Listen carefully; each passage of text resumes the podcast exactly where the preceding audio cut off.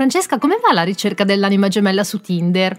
Guarda Roberta, un disastro, cioè ce ne fosse uno che assomigli vagamente alle foto che pubblica, è incredibile, quasi come quando vai a vedere gli appartamenti, no? Che sugli annunci sembrano tutti stupendi e poi ti ritrovi in degli scantinati tristissimi. Guarda, forse la foto è l'ultimo dei problemi, sai? Ah sì, dici? Dico. Doc, tratti da una storia vera.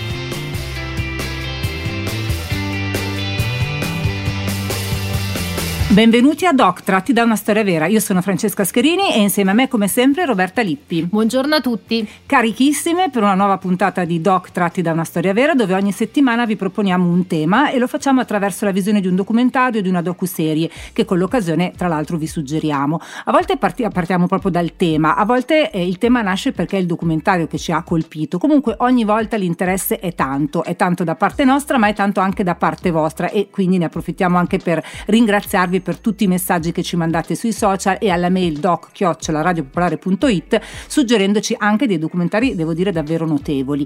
A quello di oggi non potevamo dire di no, perché intanto la storia è davvero potente e poi il mezzo ormai lo conosciamo tutti direttamente o indirettamente. Di cosa stiamo parlando, Roberta? Oggi parliamo del truffatore di Tinder, un docufilm di un'ora e cinquantaquattro minuti che è appena uscito su Netflix, lo stanno guardando praticamente tutti, è uscito il due febbraio per la precisione, e per la regia di Felicity Morris, che tra l'altro Francesca è la producer di un altro documentario che tu non vuoi vedere, che noi continuiamo a suggerire senza che tu lo veda, che è Don't Fuck With Cats. E non ce la faccio. E eh vabbè, faccio. È un po' pesantino. Comunque, a prescindere da, dal titolo, appunto, Il truffatore di Tinder, non è esattamente un documentario che tratta di risvolti sociologici e di rischi legati a questa famosissima app di incontri, ma è la vera propria, è la vera storia di Shimon Hayut e delle tre donne, tra le migliaia di donne, tra l'altro, che ha truffato dopo averle adescate appunto su Tinder. Ecco Roberta, non credo ci sia bisogno di spiegarlo, però facciamolo. Tinder è un'app di incontri che si basa su un meccanismo piuttosto semplice. Le persone aprono un profilo, caricano foto, vere o presunte, scrivono una mini bio e si crea una sorta di catalogo da sfogliare, dove ogni volta che vediamo qualcosa, anzi scusate, qualcuno che ci piace, mettiamo un bel like, e se dall'altra parte c'è lo stesso interesse si crea il cosiddetto match e si entra in contatto, si comincia a conoscersi, si chatta e poi magari ci si incontra. Niente di male dunque, perché voglio dire, gli incontri tra persone consenzienti sono sempre concessi. Peccato che in questo caso specifico l'identità del nostro protagonista fosse assolutamente falsa, perché Shimon Hayut si presentava come un tale Simon Leviev, figlio del magnate dei diamanti Lev Leviev, un uomo, questo sì, che esiste davvero, tant'è che è, è stato molto utile al nostro truffatore, perché lui poi si creava la sua storia attraverso anche fotomontaggi presi dalle vacanze con mamma e papà di questo personaggio. Peccato che il trentunenne nato ad est di Tel Aviv in realtà non abbia mai avuto alcun legame con i diamanti, tantomeno con Lev Leviev. Quindi nel duemilaundici è fuggito da Israele dopo aver commesso una serie di frodi anche abbastanza, cioè, importanti ma piccoline rispetto a quello che poi vedremo nel documentario, e approda in Finlandia come, diciamo, primo, primo step, e dà vita allo schema eh, che viene raccontato appunto nel documentario, che è un vero e proprio schema Ponzi, grazie al quale riesce a condurre una vita estremamente lussuosa, ad attrarre donne eh, che gli siano altrettanto, diciamo, vicine al suo stile di vita, proprio per per permettergli di alimentare lo stesso schema. Esattamente, il suo schema appunto prevedeva il fatto di presentarsi come un multimilionario, mettendo a disposizione jet privati, voli aerei per raggiungerlo in posti bellissimi, e una volta consolidata la sua natura di principe dei diamanti, cominciava a raccontare di essere vittima di cartelli sudafricani che detengono il mercato dei diamanti, e chiedere prestiti alle sue vittime, che ormai ovviamente erano innamorate cotte, con i quali pagava proprio quanto necessario a mantenere quello stile di vita e convincere la vittima successiva. Sì, proprio uno schema perfetto, un delitto perfetto. E sono tre le donne intervistate nel documentario, tre ragazze scandinave, eh, la cui vicenda risale al duemiladiciannove, e a ognuna di queste donne ha sottratto con scuse e manipolazioni varie cifre che si aggirano, adesso le diciamo alcune, però mi sembra una era centottantacinquemila euro, un'altra venticinquemila, un'altra centomila eh, e passa. Ma le donne ingannate e truffate, come abbiamo detto anche prima, sono molte molte di più, e in totale tra Gran Bretagna, Grecia, Paesi Bassi e Finlandia Shimon sarebbe riuscito poi ad appropriarsi di quasi dieci milioni di dollari, tenendo conto di quello che dice il Times of Israel. In ogni caso è Cecil, la, la prima protagonista del documentario, che a un certo punto, scoperta la truffa, decide di contattare un noto giornale norvegese proprio per fare in modo che tutti potessero conoscere la sua storia e lui quindi potesse, non potesse più ingannare nessuno. Infatti infatti un'altra donna, Aileen Coleman, legge l'articolo, lei dice letteralmente di aver visto una foto del suo fidanzato sul giornale che stava sfogliando e chiama la polizia fornendogli gli estremi di un volo aereo per la Grecia su cui lui eh, stava viaggiando. Dati che conosceva molto bene, perché ovviamente la carta di credito con cui era stato pagato il volo era la sua, perché questa era un'altra tecnica che lui utilizzava, cioè aprire delle carte di credito a nome delle sue fidanzate, perché appunto lui correva questi pericoli pazzeschi. E insomma, stra- piccoli stratagemmi che poi alla fine usava con tutte quante. Che poi, Roberta, io a volte ci penso e eh, ci rifletto e mi dico che nemmeno volendo io potrei arrivare a fornire certe cifre al mio innamorato, diciamo così. Non credo che nessuna banca me le darebbe, e del resto eh, non ho mai nemmeno conosciuto nessuno che mi ha proposto giri su jet privati, quindi probabilmente non entro nel target dei truffatori. Beh, ma Francesca, mai dire mai. Comunque eh, diciamo che sì, effettivamente le vittime non erano scelte a caso, erano donne indipendenti che sicuramente avevano uno stile di vita medio-alto. Ma mentre il fastidio già si sta impossessando di tutti voi come di noi, perché quando l'abbiamo visto siamo rimaste veramente abbastanza mh, così innervosite, ehm, vi lasciamo un attimo a riflettere, ci rilassiamo ascoltando Rihanna con Diamonds. Shine bright like a diamond, shine bright like a diamond, fine light in the beautiful sea, I chose to be happy. You and I, you and I, we're like diamonds in the sky. You're a shooting star, I see a vision of ecstasy. When you hold me, I'm alive. We're like diamonds in the sky. I knew that we could come one right away. Oh, right away. At first sight I felt the energy of sunrise. I saw the life inside. So shine bright tonight. You and I, we're beautiful like diamonds in the sky. Eye to eye, so alive. We're beautiful like diamonds in the sky. Shine bright like a diamond. Shine bright like a diamond. Shining bright like a diamond. We're beautiful like diamonds in the sky. Shine bright like a diamond. Shine bright like a diamond. Shining bright like a diamond. We're beautiful like diamonds in the sky. Palms rise to the universe as we moonshine and Mali. Feel the warmth, we'll never die. We're like diamonds in the sky. You're a shooting star, I see a vision of ecstasy. When you hold me, I'm alive. We're like diamonds in the sky. At first sight, I felt the energy of sunrise. I saw the life inside you. Shine bright tonight. You and I, we're beautiful like diamonds in the sky. Eye to eye, so alive. We're beautiful like diamonds in the sky. Shine bright like a diamond. Shine bright like a diamond. Shining bright like a diamond. We're beautiful like diamonds in the sky. Shine bright like a diamond. Shine bright like a diamond. Shining bright like a diamond. We're beautiful like diamonds in the sky. Shine bright like a diamond. Shine bright like a diamond. Shine bright like a diamond. E rientriamo nei diamanti di Rihanna, ne stiamo parlando anche noi oggi qui a Doc tratti da una storia vera, perché stiamo trattando di un documentario che parla di un truffatore che si è spacciato come il figlio di un magnate dei diamanti, appunto, e in questo modo ha ingannato migliaia e migliaia di donne dopo averle adescate su Tinder. E tutto è raccontato nel nuovo docufilm di Netflix, Il truffatore di Tinder, appunto, uscito il due febbraio. E voi, non so, conoscevate questa storia? Avete avuto esperienze belle e brutte su app di incontri? Cosa ne pensate? Sono pericolose? Scriveteci la vostra, come sempre, sempre ad hoc chiocciola radiopopolare punto it. In effetti, anche se dopo il clamore di questa storia, proprio grazie all'uscita del documentario, Tinder ha ovviamente provveduto a bloccare l'account del, del nostro truffatore e tutti i suoi alias dell'app, non credo personalmente sia un problema di Tinder o di, qualcuna, di qualunque altra app di incontri. È proprio una delle protagoniste stesse, infatti, che alla fine dichiara di aver ricominciato a usare Tinder da subito e con estrema fiducia e ottimismo. Credo piuttosto si tratti semplicemente di un mezzo in più a disposizione di questi truffatori, che sicuramente aiuta ad ampliare il raggio di azione della truffa. Concordo, perché di mezzi ne conosciamo tantissimi, vediamo le truffe continuamente, ma al di là del nostro parere, Francesca, direi che è arrivato anche il momento di approfondire, come sempre, con il nostro ospite di oggi. Quindi diamo il benvenuto al professor Mario Abis, sociologo e professore di statistica e ricerca allo I U L M di Milano. Benvenuto, professore. Eh, un saluto, grazie dell'invito, eccomi insomma. Eccoci, eccoci. Allora, noi sappiamo che lei è esperto di match, come possiamo vedere anche grazie alla sua partecipazione al programma televisivo Matrimonio a Prima Vista. Ma quando il match scatta online invece, basandosi quindi su foto, brevi bio, insomma, che cosa succede? Cosa deve scattare, dato che il match è praticamente alla cieca?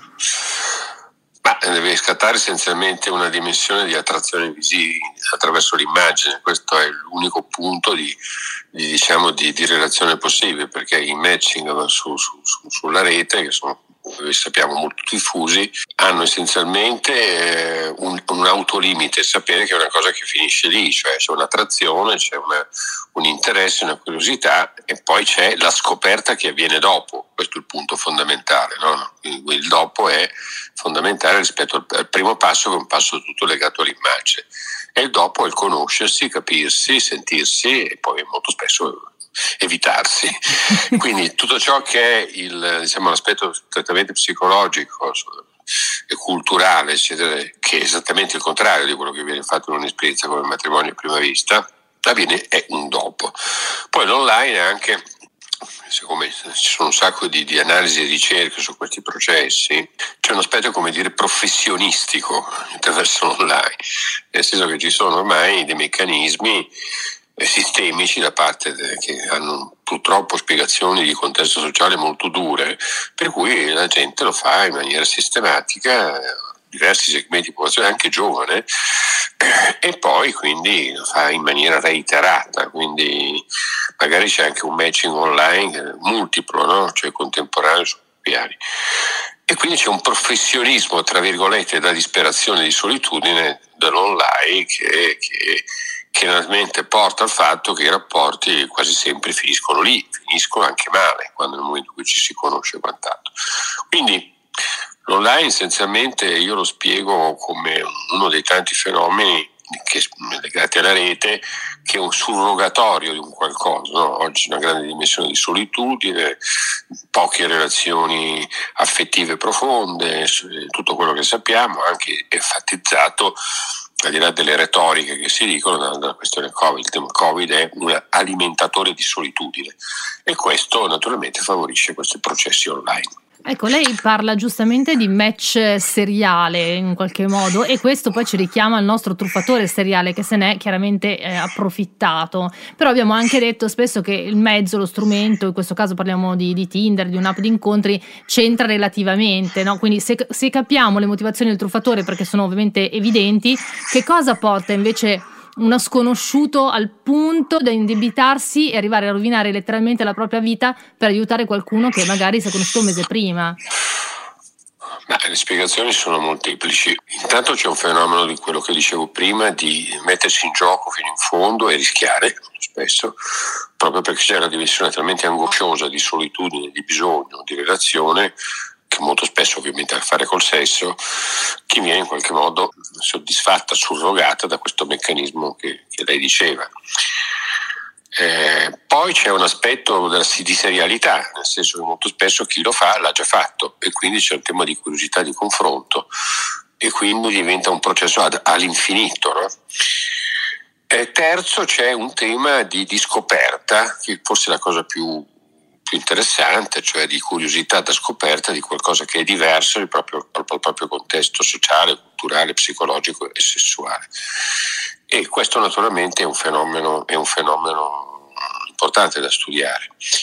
L'aspetto della serialità che lei diceva è un punto fondamentale, cioè a un certo punto questo sistema diventa, nelle diverse articolazioni della rete, un sistema di abitudini, di comportamenti ripetuti che sono ovviamente pericolosi da un punto di vista di equilibrio sociale a tendere, perché sono sostitutivi di altre cose, a cominciare dal fatto che ovviamente si perde il senso della, dell'autenticità delle persone.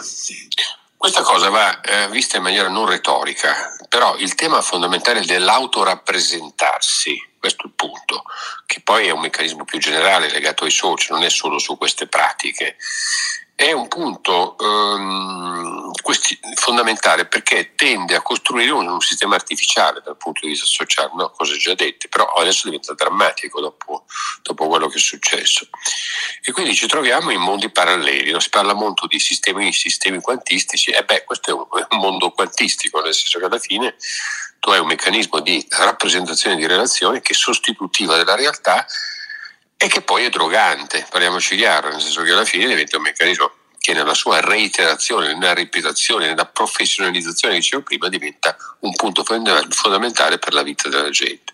E questo è un elemento evidentemente pericoloso da un punto di vista della struttura di, di, di relazioni sane. Pensiamo a quante cose vengono messe in gioco. Lo stesso valore, per uno non ci crede o non ci crede, ma la famiglia, l'aggregazione spontanea in chiave comunitaria, la struttura di relazione sociale da coppia, da, eh, da equilibrio sociale, tutto questo viene messo in gioco e viene sostituito da questa dimensione di artificialità.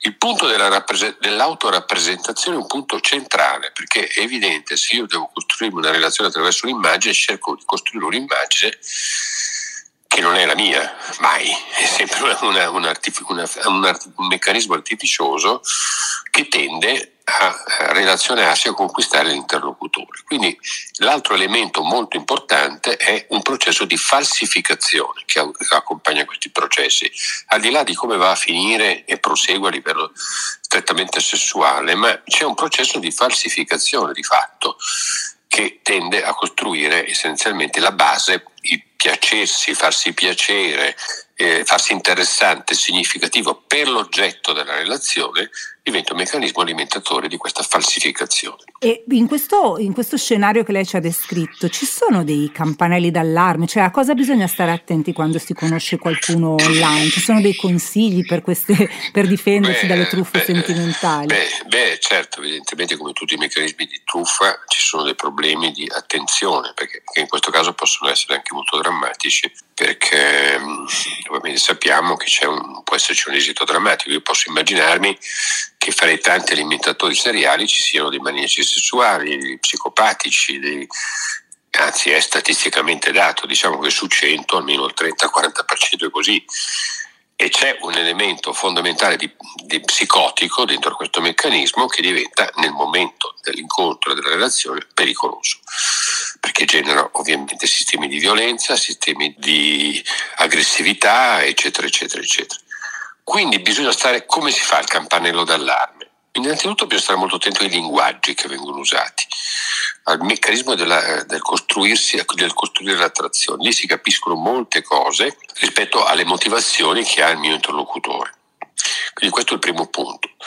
Il secondo punto è ovviamente capire come la mia immagine e la mia rappresentazione può giocare degli elementi che possono essere poi pericolosi. E questo si capisce dalle ultime battute prima degli incontri e all'inizio dell'incontro stesso.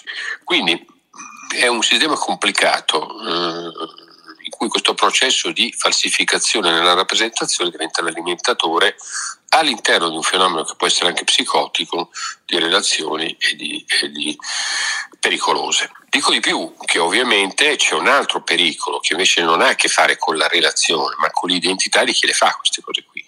Perché immaginiamoci che abbiamo tipologie diverse, ci sono appunto i professionisti in cui ci sono i truffatori, ci sono i curiosi, ci sono i nuovi, ci sono i frustrati, ci sono quelli che escono da esperienze magari esistenziali, sentimentali molto negative, no? Fanno come reazione, usano queste pratiche, cioè tutta una, diciamo, una bolla di eh, motivazioni negative di cui bisogna tenere conto. E tanto per essere molto chiari, a tendere c'è un aspetto anche di auto di auto distruzione, no? Da parte di chi usa queste pratiche. Adesso non so dei dati di suicidari, però ovviamente ci sono dei meccanismi che a un certo punto, quando questo meccanismo ci inceppa o si violenta, possono portare le persone fragili, ce ne sono molte che lo fanno, a situazioni estreme che possiamo immaginarci quali sono, cioè farsi del male dopo aver subito del male, farsi del male. E quindi entriamo in un campo eh, ovviamente di carattere strettamente non psichiatrico, su cui natura- è, è bene vigilare. Sì, infatti alcune delle protagoniste del documentario addirittura a un certo punto arrivano proprio a dire di aver pensato al suicidio nel momento, diciamo, di massimo dramma della, della vicenda. Ma volevamo chiederle, visto che abbiamo parlato delle nostre vite costantemente online anche a causa appunto del Covid, ma secondo lei c'è la possibilità di tornare indietro? Cioè torneremo a conoscerci ancora no, nei locali, nei no, ristoranti? No, no.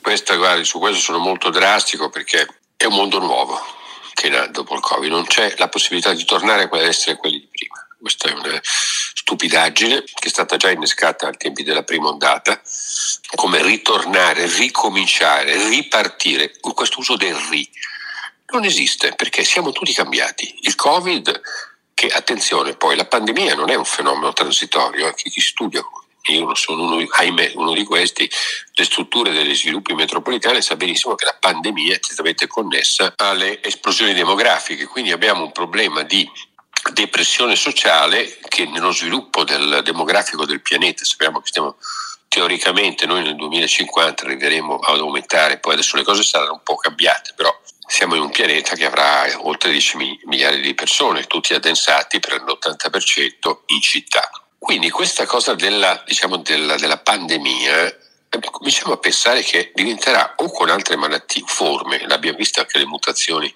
velocissime che ha il virus, diventerà strutturale all'interno del sistema sociale.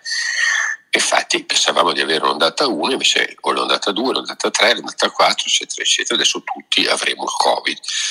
Quindi il costo della ripartenza è, un, è una scemenza, nel senso che non potremmo più essere quelli di prima, perché siamo cambiati talmente profondamente e abbiamo all'interno, diciamo, di questa esperienza un tema di paura e di rabbia da cui non usciamo. È inutile continuare con questo, dobbiamo immaginarci un mondo diverso, un mondo diverso fatto di cose un po' diverse, di relazioni diverse, anche per certi versi accogliendo alcuni spunti in positivo che il Covid ci ha dato. Per esempio, ci può essere come reazione un aumento della creatività, dell'esploratività delle persone. Però niente sarà come prima, la famosa frase niente sarà come prima, che è un po' retorica, mi dà fastidio, però in questo caso è vera, è, è assolutamente è verissima. Vera. Siamo un mondo diverso, c'è niente da fare, e questa è nella storia, è sempre stato così. Quando ci sono shock, e nella storia ne abbiamo avuto, comprese le, le, le pestilenze, queste cose, il mondo è diverso, cambia, perché cambia la psiche della persona, il sistema dei bisogni, dei desideri. E chi dice questa cosa della ripartenza sa benissimo di mentire, di falsificare, ed è anche lui un truffatore, perché il mondo invece deve adattarsi ad un cambiamento profondo che riguarda in particolare il tema delle relazioni sociali. Quindi questo è il punto fondamentale di cui bisogna esserne consapevoli per poterlo affrontare in maniera razionale e compiuta. Chi racconta questa palla della ripartenza essenzialmente fa regredire il processo di, diciamo, di transizione sociale e di sviluppo. Il niente sarà come prima, frase retoricissima, dicevo, diventa però un punto fondamentale, e lo vediamo tutti i giorni, nelle nostre città soprattutto. Il modo di rapportarsi della gente è diverso, anche nel microcosmo quotidiano, la gente è più dura, più sospettosa, più aggressiva, in grandi città metropolitane ancora di più che nelle piccole, eccetera, eccetera, eccetera. E quindi questo è il punto fondamentale, bisogna uscire da questa retorica della ripartenza, del ricominciamo ad essere, non saremo mai più come prima. Sono temi super affascinanti, potremmo veramente stare qui ore che purtroppo non abbiamo, quindi ci tocca ringraziarla tantissimo eh, per essere stato con noi e, e salutarla. Grazie a voi, è stato interessante, spero di avervi dato qualche, qualche spunto. Assolutamente. Senz'altro, grazie. Assolutamente. Grazie, un caro saluto a, lei, a voi e a tutti i nostri ascoltatori. Grazie. Grazie. Ma quanto bello sarebbe tornare indietro, e invece oggi, oggi, oggi non ci sei e non ci sono neanch'io. Io mi sono fermato un po' di tempo fa a chiedermi che conviene.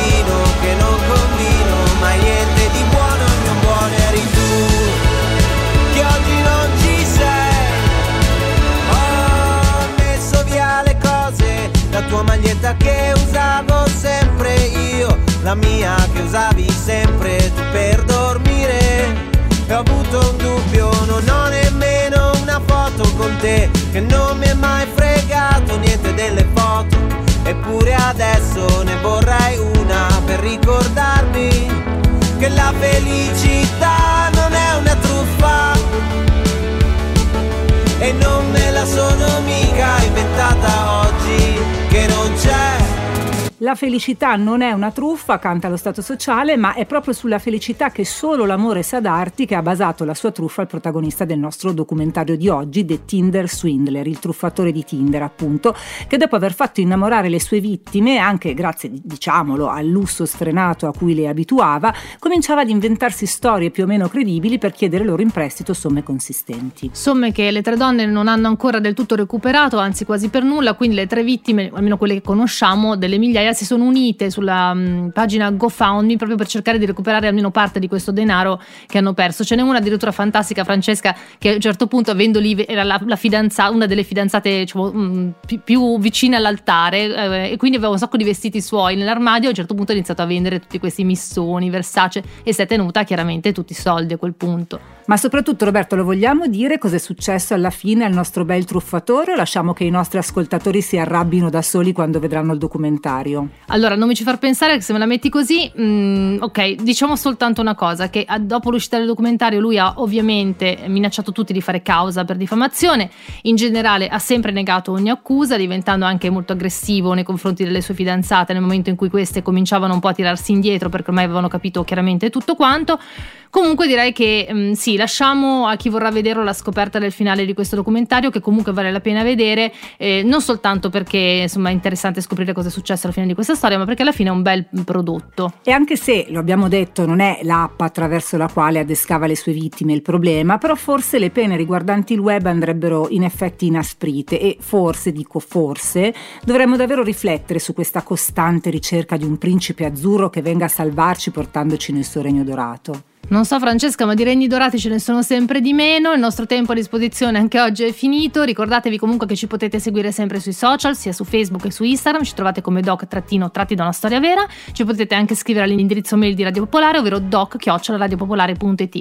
E naturalmente potete riascoltare anche tutte le volte che volete le nostre puntate dal sito o dall'app di Radio Popolare. Appuntamento dunque alla prossima settimana con un'altra incredibile storia e qualcosa di bello da guardare. Noi per oggi ci salutiamo con un brano che, in base alle classifiche di Spotify, è tra i più selezionati su Tinder, perché anche la canzone che si sceglie può dire molto di noi. In questo caso abbiamo scelto Billie Eilish.